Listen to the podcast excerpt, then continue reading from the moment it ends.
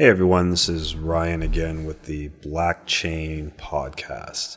And what I want to talk about today is something that I think is on a, the minds of a lot of people, and especially people who've been in the space for a while. And that is is Bitcoin overpriced? Is it overvalued? Or is it in a bubble? And you're going to get this question a lot, especially as the price continues to move up. Um, it's going to comp- continue to become a question that the mainstream media asks, that traders ask themselves, that investment uh, professionals ask, and even investors ask themselves. It's a really a valid question and something that people should, you know, evaluate and reevaluate on a continual basis, especially in a hot market like Bitcoin or cryptocurrency as a general asset class.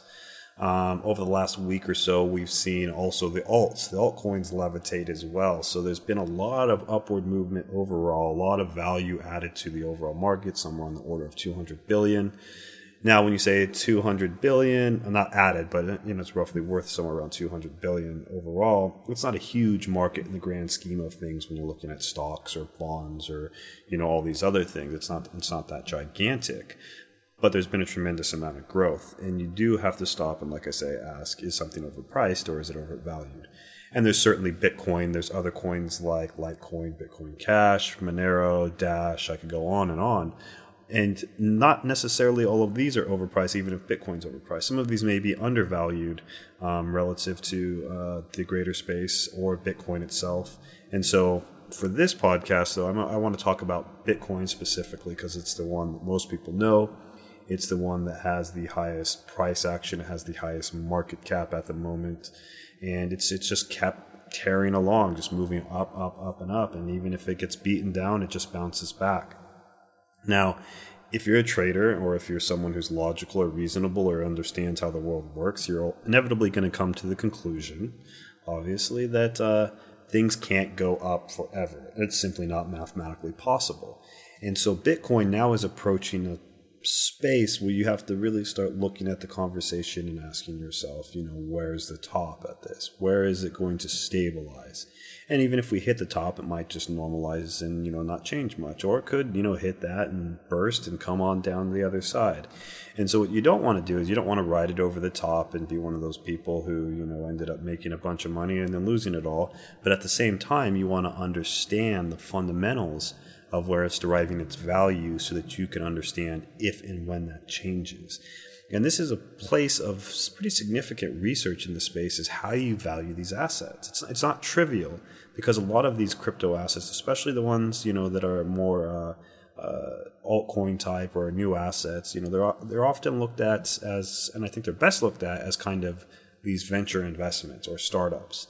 You know, a lot of these altcoins are, altcoins are these projects that you know you have to look at the team you have to look at what their features or what they're promising down the road what their adoption rate's going to look like what their brand value looks like um, things of that nature. And that's very much akin to again a venture sort of uh, a startup if you will and so Bitcoin, though, you know, it's got a little bit more maturity to it. It's come out, you know, in 2009. It's a, uh, almost 2018. So it's it's got you know some good legs behind it. It's got some good utility. It's got a lot of infrastructure built around it and a lot of investment in it. If you look at mining, you look at software development, you look at services, you look at all the expenses and fees paid by people that have been interested in the space. It's got a lot behind it, and a lot of those assets too can also be uh, redeployed to other cryptocurrencies as well, and that's also been the case as uh, time's gone on with these other projects.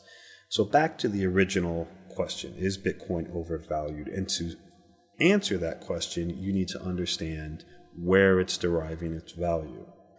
So there's one school of thought which is this transactional value. It's kind of like a traditional currency, say a US dollar, a euro, um, again, and that it's going to eventually settle on this uh, this medium of exchange, this currency that people use on a day to day basis, transactionally. And that's one school of thought. Another school of thought is that it's kind of this store of value and a store of value means that it's not necessarily deriving its um, value from transactions per se, people using it all over, all over the place, but really a, a place to set your assets and your money in kind of this crypto space, if you will. I'm going to call it the gateway to cryptocurrency, alternative assets uh, in that space as well. And so the question is today, you know, where is it? And then I guess there's another category of just speculation. You know, just this investment speculation. I think there's a lot of that at this point where people are parking their money in it as an investment, thinking that it's going to go up and then they're going to cash out and they're going to make a bunch of money. And that's happened for a lot of people already, especially the early miners and early investors. You know, there's a lot of those guys that are millionaires if they stayed in it till now. And uh, there's a lot of people who sold earlier when it, you know, hit a hundred bucks and they couldn't think that, uh, couldn't imagine that it would go to nearly 10,000 today. Um, so let's take a look at how it's actually being used today. There aren't a ton of actual real world transactions from everyday people, right? Very, very few actually, because there's also not a lot of things that are denominated in Bitcoin outside of the crypto space. So your grandma can't go to McDonald's and, you know, buy a hamburger with Bitcoin. Um, few people can actually go anywhere to a brick and mortar normal sort of place, pay their rent, pay whatever with Bitcoin. So it's not it's not really this widespread transactional thing. However, in the crypto space, you know, buying other crypto coins, buying crypto assets, buying miners, all of these things is heavily denominated in Bitcoin, and they'll take other uh, currencies as well, like Litecoin or um, uh, Dash or even Ethereum, Ether. Um, so there's other cryptocurrencies that are also being used to denominate um, or to purchase things, I should say, in the space. Now, the other thing that you'll notice if you're in this space and you're using exchanges is that all the other assets are denominated in Bitcoin. Um, not necessarily exclusively anymore, but primarily. So if I want to buy Zencash, for example, I need Bitcoin, uh, and then I can use Bitcoin to buy Zencash. Um, I can't use dollars directly or euros directly typically to buy Zencash. Now, I can use, say, something like Coinbase, and I can use euros or US dollars or uh, British pounds to buy Litecoin, Ethereum, and Bitcoin.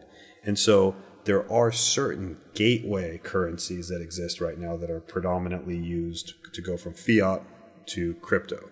But Bitcoin by far is the biggest still, with Ethereum and others kind of catching on more and more as exchanges kind of adopt them as uh, conduits, if you will, for fiat to Bitcoin. So when you go from fiat, US dollars, euro, whatever the case may be, to uh, crypto, you have to enter it, and that's tr- going to drive up demand for that currency. Now, when you buy some other currency, you're going to sell that Bitcoin for, say, Zencash or for Dash or for Ethereum or some other asset. And so you can kind of see that this happens actually a lot, billions of dollars a day is going uh, is being transacted in this way, creating this demand for trading, for speculation, for investment, for getting these other tokens or assets, so that you can participate in some, you know, uh, investment, so that you can participate in some other asset, uh, this is what's going on. And so there's a lot of usage actually for these cryptocurrencies in the crypto space. And that makes a lot of sense because those people are most familiar. It is also the most fitting in these spaces to transact in these. But it's also, I believe, a very key place where real utility and real value is being um, uh, used, uh, is being just for real realized, I suppose. Um, in the real world, it's not so much. And that's important for people to understand. Now, if it will in the future, if people all over the world are going to be buying things at Bit- with Bitcoin, you're going to get this transactional value. But keep in mind that today, given the status of the technology, it's actually not possible to service that many transactions. So Bitcoin today cannot be used as a transact- transactional medium um, for tons of people. It simply can't. It's not. It's not scaled yet. It, it, can't handle that. The network would get clogged up. The fees would go through the roof, and it would just bog down basically. So it can't get that value yet. In the future, it might have that value, and that's something that people can be valuing into it now because that's obviously discernible. You can see that potential, and so that's probably priced in to a certain extent. Uh, in the crypto space, it will continue to you know uh, add value in different ways as more and more assets are being denominated in it, or as that uh, economy is being grown more, as more software is built on top of it, more tokens are deployed on top of it. Um, so that's going to continue as as well. But how much is that worth? And again, it goes back to valuation. Is it worth 150 billion? Is it worth 200 billion? Is it worth a trillion? And again, you have to look at what it's being used for. Um, and you don't necessarily have to look at what it's being used for today because you can certainly value uh, things more if you can see in the future that that's what they're going to be. But you also have to look at competition. Okay. And so I think this is something that a lot of people are missing as well. Certainly, Bitcoin has the largest brand. It is the thing that most people are aware of. Uh, it is the first uh, first in the game. It's uh, what all the others have been derived from, but it's certainly not the best technology. Um, there are other technologies that have built upon Bitcoin and have made it better and have added other features, um, but it does have the biggest brand recognition and the most infrastructure built around it. Um, so it is deriving a lot of value from that. Um, now, with that said, uh, you have to kind of look at uh, other aspects. So, how large will these other assets become? So, if it's if it's Ethereum, though, for example, and this is just you know a little bit of an experiment right now. If Ethereum's the thing that's going to really take off, you can just use Ether to get into Ethereum, and then you start bypassing Bitcoin altogether if you start doing that, for example, then does the value of Bitcoin drop because the utility of it has dropped dramatically because it's not the only conduit uh, to get into crypto anymore? Um, maybe Litecoins are conduit. And so that has started to happen with, you know, uh, a lot of exchanges taking other coins um, or being able to purchase other coins with fiat currency. And so that money can come in different channels, not necessarily bidding up a Litecoin or Ethereum or uh, Bitcoin uh, by themselves in a, in a, as the only gatekeepers, if you will. And so as that changes, that's going to put a damper on the value of Bitcoin as well, competition, if you want to call it that. Um, so you got to think about that too.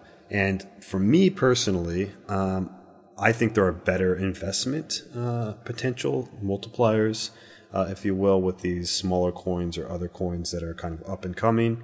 But I do recognize that Bitcoin certainly has brand value. It's certainly well recognized. It's certainly going to be around for uh, quite a while, barring some catastrophic technical, you know, issue or update that uh, uh, destroys faith.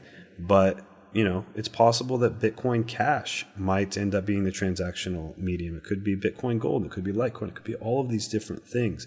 And so again, I, I, I encourage people to not look at this as a blind sort of, it's just going to keep on going up you know, look at the dot com bust, look at the housing bust, look at all of these things. And what has always happened is this psychological thinking that all it can happen is it's going to go up, keep going up, keep on buying. And when that happens, you know, you know that you're kind of in this bubble territory. The only saving grace right now, uh, in my mind, is that there's still not a lot of participation um, in Bitcoin for real. There's a lot of people talking about it. There's a lot of people posting things about it, but there's not a lot of participation. So that means that it could go quite a bit higher um, before it tops out. But again, keep on thinking about that competition and other conduits and these other coins and other methods of getting money in. And the utility of Bitcoin and the awareness of these other coins and other assets may start to um, steal some of Bitcoin's thunder. So that's kind of a long way of saying I don't know if Bitcoin's overvalued at this point, but I do know where it's driving some of its value.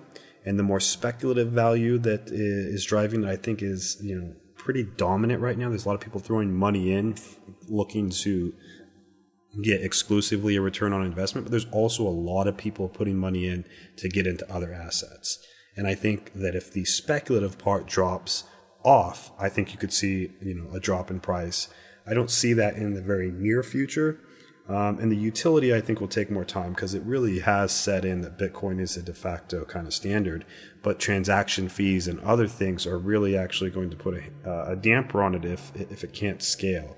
So it'll be interesting to see if Bitcoin adopts the Lightning Network or if Bitcoin Cash or another alternative currency or, or cryptocurrency uh, takes the throne in the transactional space. And if that does happen, I think that's going to take a lot of potential downstream value away from Bitcoin. And again, that could be another impetus for a price stall or a price reduction. So keep that in mind, just some things to think about. Um, kind of a short uh, discussion today, but again, whether something is is in a bubble, uh, should always be on your mind actually in this space. You should always be reevaluating your strategy because it's a fast moving uh, space with a lot of things changing. And it's, it's never the answer that it's just going to keep going up forever. It's not possible. It will stop at some point. but keep your pulse on what's going on. And I'll talk more about this as time goes on. If I see any red flags, you know, you'll be sure to know about them first. But again, this is to keep the thinking going, the thought process going, and understand that uh, there are a lot of people thinking about what's next. Is this too high? Is this too low? And there's a mix. And of course, that's how markets are created. That's how prices are discovered. And we'll see where it goes from here. So, with that, I'll close this podcast and I hope to see you in the next one. Uh, be sure to subscribe if you haven't. Uh, go to blockchain.co, uh, bookmark it, and I'll be posting new uh, updates and podcasts and other articles there. So, see you next time. Bye.